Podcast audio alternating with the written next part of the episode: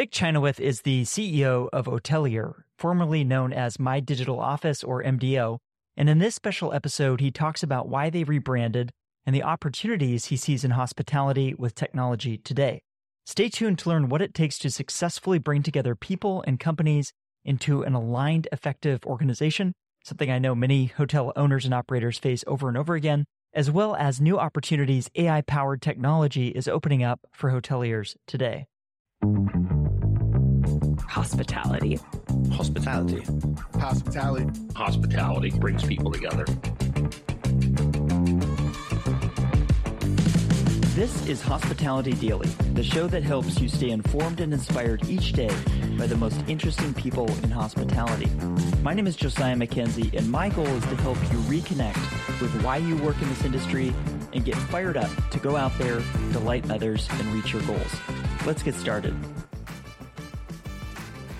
I guess I'd like to kick us off talking very high level and give our listeners a little bit of context and start with the news. Yes, as of today, we are now Otelier, and that includes all of our legacy brands. MDO is a collection of several different brands, and all those brands are now under the single brand Otelier, which we're really excited about.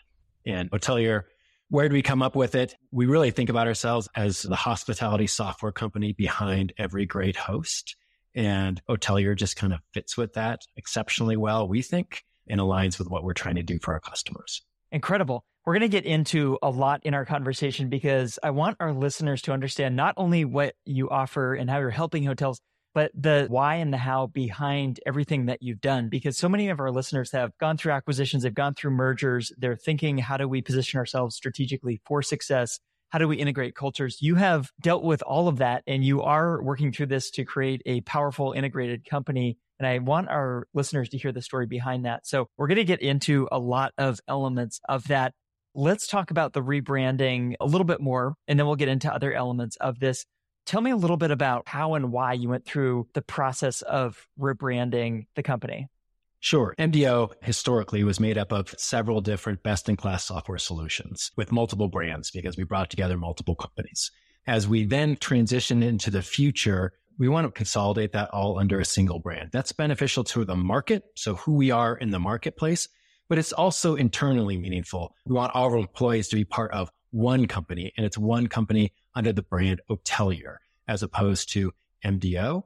That's the primary strategy. It's aligned with people. And we think about two constituents when we think about people. One is customers, one is employees. And this rebrand allows us to get alignment with both of those constituents. That's great. And I want to touch on a lot of elements of this. Culture is a huge priority for you. And uh, it's something I want our listeners to learn from how do you bring cultures together. But I want to talk a little bit on the strategic side for a moment. You've built your career on doing a lot of acquisitions bringing teams, companies together to become more powerful together. I wonder if you could explain a little bit of how you think about acquisitions and a bit of the framework you use as you're evaluating these. I have two frameworks that I think about when I do M&A. One is the why we do an acquisition.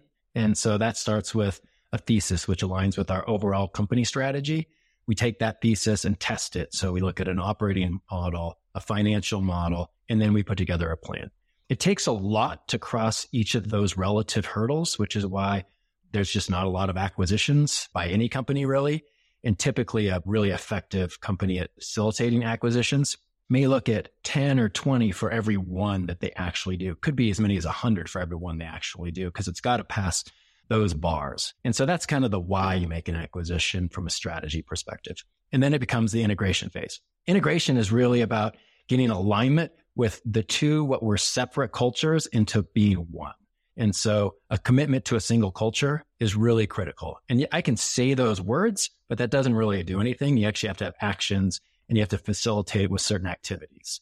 The way I think about acquisition integrations is really starting with people. So the first thing we do is people. The second thing we do is thinking about people. And there's two people constituents. One is customers. One is employees. And they're both equally important. At the end of the day, it's really about our customers' success, but we're a software company. Software companies' success is driven by people. So typically it's the employees. So the focus is on employees and customers. And then it's transparency and alignment. So I want to get visibility and alignment across all those stakeholders. So we'll try to do that early. Starts with managers and leaders first, get them on board and align with kind of the greater purpose. And that greater purpose is really what we're trying to strive for. That's kind of the core of integration. The rest is long tail. Most people think about integration as, hey, we got to get systems in place and put people on the new HR system, consolidate our GL, and so on and so forth. But that's really the long tail to acquisition. It starts with people. And then the next two components are product and go to market. And so I always think about you know, people, which is customers, employees. And then I think about product because product is typically very important to the strategy. And then the go to market element, which is again part of people because it's the customer side of things. The rest of it is sort of the long tail, all very important to get process and technology and whatnot right on the back end. But if we don't get the front end, back end doesn't matter. If you do the front end, back end almost does itself. Let's talk about people a bit more. You talk about alignment. Can you walk through some of the ways that you found helpful as CEO to get that alignment? Sure. A lot of companies have values. And so you want to kind of establish a handful of commonalities. One is what's the greater purpose? Make sure every employee knows what we're trying to accomplish on behalf of our customers and how they fit in there. If somebody feels like what they're doing is important, they get excited about getting up in the morning and making an impact. And I want to make sure that every single employee can connect their job with the greater purpose of what we're trying to do. That's probably the most important thing around the culture. And then it's making sure every leader does that because leaders lead by example, right? I can say as much as I want, but if I don't do it, it doesn't really matter. And so it's pretty limited in terms of the things that I encourage our leadership and I profess myself of what I will do, and I always do it. Sure, that's a slight generalization. Occasionally, I'm sure I've missed something. However, that's what we want to live by. And one of the things I'll put in place for leadership is a leadership success profile. So there's different types of leadership. And so we need to decide what the right type of leadership is for Otelier and then let people know this is what leadership is going to look like. Hold us accountable and live by it. We'll also ask the same thing of every employee. Hey, here's what being an employee at Otelier looks like and we're going to ask you to live by it. But we're all going to be doing that together. And one of the things in there is transparency. If people understand, like have visibility to things, they just don't question as much of why because they know the why. If I had my meme up that I use for any other kind of conversation, if my picture's not up, you get a little meme that says, this is the why, which is something I talk about all the time. Because if people understand the why, the what just kind of follows suit. And the why is kind of individual's greater purpose and it ultimately aligns with the company's greater purpose. Tell me more about the why on the company level because I find that to be really important for everything that you mentioned alignment, motivation. What is your why as a company? So, our why is to help our customers optimize their business. And we do that in a couple different ways. So, we have a set of products that are really about automation and workflow. And that's really to enable things that can be automated that may be done manually otherwise, also to facilitate improved governance. Anytime you have a manual process, you're going to have mistakes. The more you can automate those things, even automated checks and balances. So that's one side of things that we do. And the other side has two big kind of product areas, but they come together into what's called corporate performance management. Corporate performance management is really about planning. So forecasting, budgeting, kind of the front end of the planning process to reporting. So business intelligence and be able to take all that data and the results and inform decision making. And that's circular. Hey, we've got results. It's going to change the forecast. It's going to change the plan, so on and so forth. So it's really about making data driven decisions. That is our greater purpose to help our customers do that. We want to take our customers out of worrying about data and trying to get data in the right place in the right form and so on and so forth to be able to make decisions quickly, effectively, and get back to hospitality, which is really what our customers want to do. We'll be back after a quick break. Are you enjoying this conversation? If so, I invite you to text this episode to a friend or colleague as well. Not only will you let them know that you're thinking about them, but you'll help them as well. One more thing. I'm having a lot of fun right now sharing videos and photos from the stories on the show. So if you'd like to see those or watch along, open up Instagram and YouTube now and follow Hospitality Daily so we can stay in touch. All right, let's get back to the conversation. I wonder if you could elaborate a bit because I spent most of my career building software companies that were behind the scenes. And I always found it was a little bit tough for my teams to get them fired up around kind of a back office process efficiency, unless you get to what you mentioned is like we're helping these people to provide hospitality. And I'm curious how you keep your teams kind of fired up for that bigger why? Is it painting this picture of what the end state looks like for the people you're serving? It is painting that picture and then it's making it tangible. So we want to share their customer success stories. We share more internally than we do externally because that's validation for every employee who worked on a project, who worked on a product, who worked on whatever it was that customer did. And we're a software company. We want to facilitate our customers doing very similar things. And so if customer X does something and some employee didn't work on customer X, they can apply it to customer Y. And that's a commonality across the company. So it's really about empathy. We want to drive empathy on the part of our employees about what our customers are doing, including their challenges. Bad news doesn't get better with age. I always want to surface bad news as quickly as possible so that we can recognize it and ideally alleviate or improve it. And so that's also a change. Most people kind of think about failure as failure. And I don't think about it that way. I think about fast failure is good failure. Long failure is not so good because everybody's going to make mistakes. And it's really about dealing with those mistakes and doing it in a timely fashion and then not doing it again. And so that's really what it is. It's about helping employees put themselves in the shoes of customers. And then they can feel really good about, hey, this just got a lot easier. This night audit that we used to do this, this, and this is now automated. I can now take this time that I just freed up and improve this and this and make these decisions. Same thing with BI. Hey, we were doing this. We had no idea that we were below some comp level. And it turns out when we dug in a little bit deeper and asked somebody else or just found it in the system that we're doing this one thing that we just need to change and we have a big positive outcome. Our employees get excited about our customers' positive outcomes and we get concerned when they're not having positive outcomes and we need to go do something better. I think this is a really unique opportunity that you have as a technology company because you serve more than 10,000 hotels all around the world. And so you have a perspective on best practices that very few companies have. And I think if you combine that with the people element of creating this culture where your teams are excited about helping hoteliers succeed, it's a really powerful combination.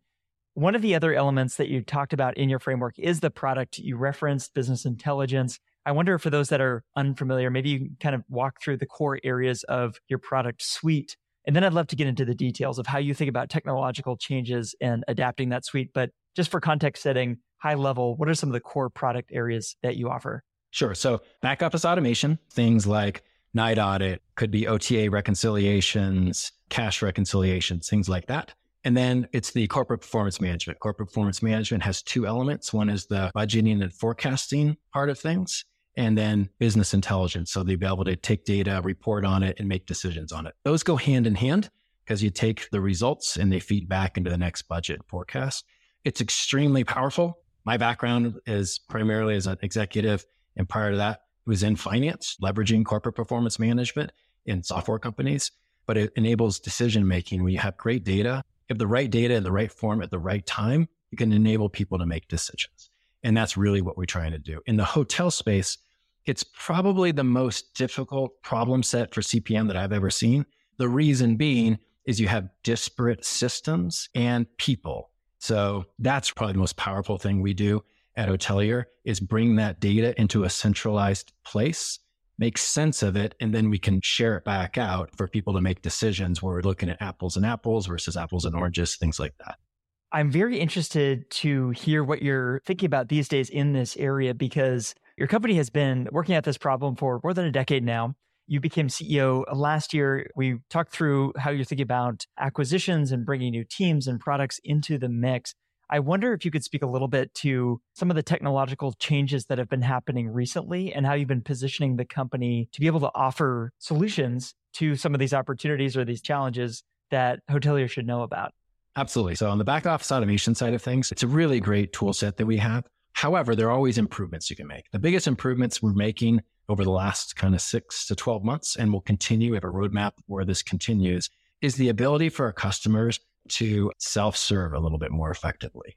Example, data. I mentioned data is one of the hardest things to deal with with hotels because it's disparate and the people are disparate, it's different systems, so on and so forth. One of the things that will help our customers is we built out basically the ability to track the data journey because there's always going to be gaps in the data because a manager at some hotel somewhere didn't submit something and we don't know that. Well, we've put the tooling in place to be able to go, oh, this is where that data transfer was lost. It didn't happen there or it didn't happen a further way down the step, so on and so forth. That's really powerful. It's powerful across back office as well as BI. So that's one of the areas we spend a bunch of time on. And then we'll put that in front of our customers so they know where the data is. And then we'll manage it for them as well. Each customer can make a different decision there. And then probably the more exciting stuff is what we're doing on the BI side. On the BI side, there's all sorts of different BI technologies. You bring data together, make sense of it, and try to redistribute it and deploy it in ways that people can make sense of it. And that's what we do. However, we want to do it in the most modern platform because we want to be able to leverage current technologies and future technologies. So we've actually invested, as of about a year ago, started investing in replatforming the BI side of things into a platform that will be fully AI enabled AI is the biggest change since the internet, probably, and TBD exactly where it goes, but it's already powerful. It's already powerful tools. And we want to make sure that we can leverage that. So we built our next generation BI platform on kind of the most advanced database that from an AI capability perspective that exists. We've also want to think about the scalability of our integrations. As I mentioned, it's getting that data and having reliability of data access, which is there's inputs and outputs there. And so we want that to be as scalable as possible. Scalable means it's not going to fall down very often, at all, ever. And when at really large scale, lots of customers, lots of data, we can identify where things are breaking. Typically, it's not technology that's going to break. It's usually a person. And that happens because as you mentioned, we have over 10,000 hotels. There's lots of opportunity for people to not do something. And we want to be able to make it so our customers can see where that is and remediate that that kind of next generation BI platform is what we're most excited about. Everything will integrate there. So we'll have a single database on the back end, which will allow customers to kind of do anything they want with their data. And that connects planning and BI. So rather than having kind of two different products, which is how most of that world works, it will all be on one platform. You'll plan and you'll analyze in the same platform. And so that's really powerful as well. Less data transformations, less chances for error, and just one place for our customers to manage it. I appreciate you walking through that because I feel like last year or this year, everyone talks about AI. No one knows exactly where it will go, even the people building it. And so I think the more productive conversation is around how do you set up your systems and the way that you process data such that you're going to be able to leverage whatever the future may hold. And so you talk about architecture, you talk about where the platform is. I wonder for those listening, maybe they're shopping for the best way to run this in their businesses. Maybe they're talking to a number of providers of technology. Are there some questions you would advise them ask potential tech partners so that they can have a more sophisticated understanding of who's actually providing what versus just how are you using AI? I'm kind of curious on how you would advise people shop for this type of technology. Great question. So when we think about what we're doing, what we want to do is be able to put all of the customer's data in one place and then have that place be something that is easily leverageable for future technologies like AI. We're already doing it in POCs. And so I just shared with two different customers a couple weeks ago our POC around our first usage of AI on the BI side. And it's really powerful. The reason it's powerful is not everybody who uses this data is terribly familiar with the data. They're not analysts. They don't know how to ask the questions of the data in a SQL script or something like that. Instead, you can do it in natural language. So you can type into it, and I'm sure at some point in time you can just talk into it. But you can type in and say, hey, I want to know what our average room revenue was. Okay, here it is. Here it is across the entire portfolio. Here it is at your hotel. Here's how you rank to it. And it'll spit all that out and it'll show you the SQL code and all that kind of fun stuff. So a technical person can validate that that's right. And then it'll go, hey, here are eight different questions you might want to ask of this. And so it's basically a dialogue for somebody who's maybe not terribly familiar with data and walks them through, starting with one question. It'll drive insights. Hey, if you thought about doing this based on that question you just asked me and the data I pulled, you might ask this question or you might do this thing. We can do the same thing with canned reports. So, hey, I'm used to getting a canned report and maybe really fancy canned report may have graphs and pretty charts and stuff like that. But then you have, hey, here is an eight point summary of those charts. And it's pretty good because it's all based on data that's very specific to the hotel. This isn't generative AI that's based on everything on the internet. It's really based just on what's relative to the hotel and it understands hotel speak. So it understands all the different lingo we use in hotel because we've trained it to do so. So this is a game changer. If I'm understanding you correctly, think about a general manager who is really good at their job. They're really good with people. They're really good at providing hospitality. the end state here that you are helping companies get their hotels to a place of is that general manager being able to just have a natural language conversation with the data, with the reports, and they don't need to be a data scientist, but they're getting all of the power of that, all the insights of that. Am I understanding you correctly? That is exactly right. It almost gives me goosebumps actually, because I'm a financial analyst by background. I can look at rows and columns and make sense of them. 99% of people don't think that way. And really, we want to cater to who our customers are. And our customers aren't working in spreadsheets. They're not working in reports. They're working with people. They're working in hospitality. And this allows them to do exactly that, have a natural language discussion about things that they really can't do today. What I want to underscore the other element that you mentioned that is potentially even more important, and that is the follow up questions, because the power of this, I even see myself kind of interacting with ChatGTP. As you pointed out, tools like that are interesting, but they're less relevant for a business context because it's just general information. You're providing the ability to query your own data. But what that doesn't do is it doesn't give you the follow up questions. And it is in those follow up questions that I think the best insights lie. It's typically not the first query. And so, walk us through a little bit of the process of kind of how and why you are providing also follow up questions to this. We want to take data and help people make the best decisions. And you said it exactly right.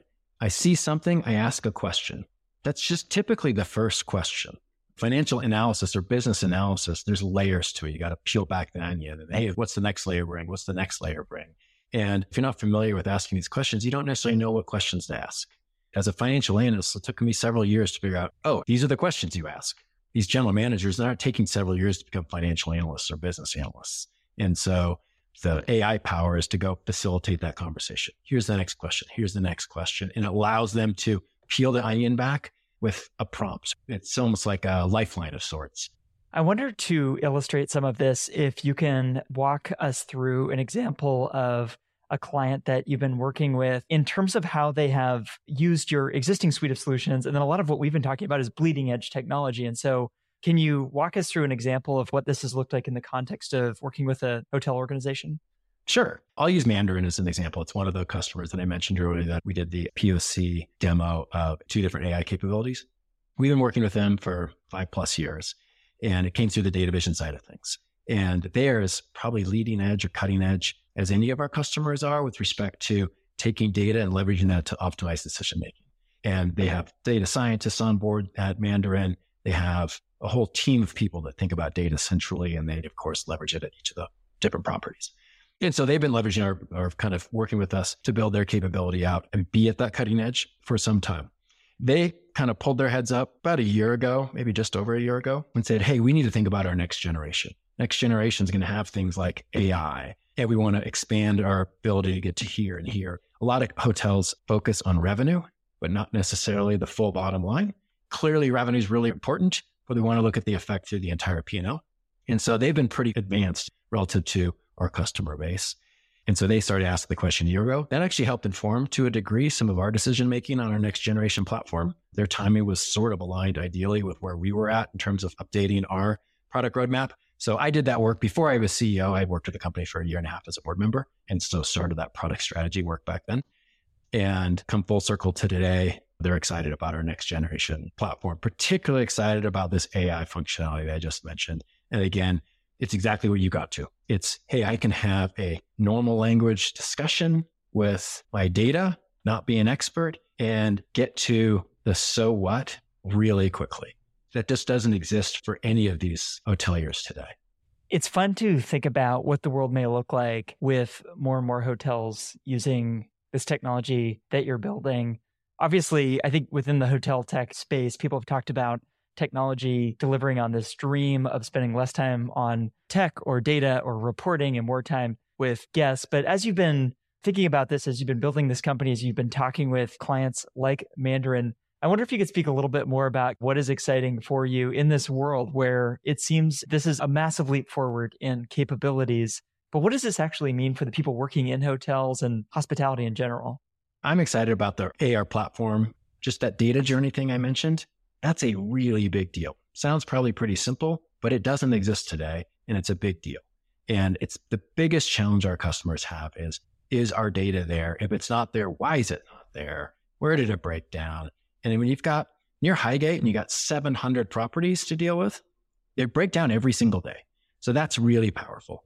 However, I'm most excited about the AI stuff because again, it's going to put the power of what data can do into the hands of everyone in a hotel or a hotel management group. Everybody can use it. Like I can really know nothing about data and leverage data. And that's sort of unheard of without having a financial analyst to go talk to to do it for you.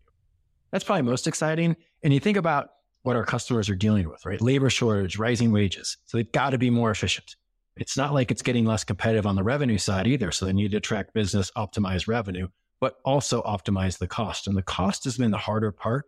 Post COVID, we had a nice recovery in demand, but we had an increase in cost. That's a big deal and be able to manage that. And so anything that we can do to automate as well. So it's decision making and automations. Every automation, that means people can do something else. That's really around the labor shortage. Take cost out of the equation, you still have a labor shortage issue. And so every bit of automation that our customers can gain is a positive to them because it allows them to take what labor resources they have and direct them to something else. They have to decide what they're not going to do due to that shortage. And then it also puts who owns the data. we're able to make sure that the hotels have the data in their hands, there's security there. So at a hotel management group, they can see across the whole thing. At an individual hotel, they really want only see the hotel, but they may want to see comps also. So we can facilitate that sort of thing because it's a heck of a lot easier to make a decision knowing what good looks like versus just knowing what I look like. May turn out that good looks like something different than me. And if I knew that, I can go make an adjustment those are the types of things that really get us get me excited about what we're doing. And because I have a background in finance, I don't have to empathize. I can sympathize. I know what our customers are trying to solve for. And so it's really easy for me to personally connect with the greater purpose. I think it's actually really easy for any of our employees to connect with the greater purpose because we can see what our customers are able to do. And we all engage with our customers by staying at a hotel. We're all customers of our customers, quite frankly. This is amazing, Vic. I will link in the show notes where people can learn more about this exciting rebrand, but more importantly, the technology that you have been building and are building and offer at Otelier. I'll link in the show notes where I encourage people to check this out. But thanks so much for taking time to join us today and talk through this. Absolutely. Thanks so much for having me, Josiah. I really appreciate it. As you know, if you haven't figured out already, we're pretty excited about what we're doing. Certainly excited about the rebrand and really getting out there and having our customers think about what was MDO, what was Datavision, what was InTouch as Otelier. And that goes to our customers and our employees. So really excited about it. Thank you so much.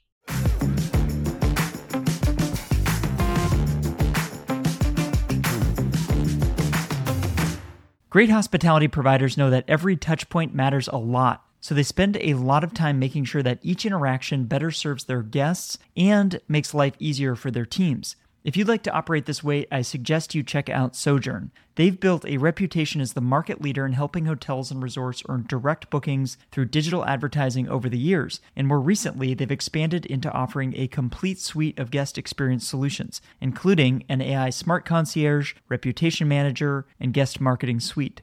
I've been working with Sojern for years now, and everything from the way their technology is built to the talented experts they have on staff makes it no surprise that when I talk with people about technology, Sojern comes up again and again. Hospitality providers love them. If you'd like to learn more about how Sojern can help you better engage your guests and drive more profitable direct bookings, visit sojern.com. That's S O J E R N.com. Before we go, I want to let you know about a few more things. First, if you haven't done so already, subscribe to this podcast on Apple Podcasts, Spotify, or your favorite app to stay inspired each day by actionable insights from the most interesting people in hospitality. Second, I've started sharing videos and photos from the stories on the show on Instagram and YouTube. So if you'd like to see those or watch along, I encourage you to follow Hospitality Daily there so we can stay in touch. Third, if you'd like to listen to more conversations like the one you just heard, visit this podcast website at podcast.hospitalitydaily.com. I've spent a lot of time building out this website because I want to make it really easy for you to listen to the topics and guests that you are interested in, whether that's culture and leadership, or operations, or technology, or something else. Browse and search the entire library of more than 400 episodes for some of the top leaders and innovators in hospitality at podcast.hospitalitydaily.com com to get ideas for delighting the people around you and reaching your business and career goals. I produce this podcast each day and give it away for free because I want us all to learn and grow together. If you enjoyed today's episode, I just have one favor to ask. Please take a moment to text or email this episode to a friend or colleague who might appreciate it as well. They'll be grateful to hear from you, and what we covered in the show can help them, as I hope it helped you today. Thanks for listening, and I'll see you here tomorrow.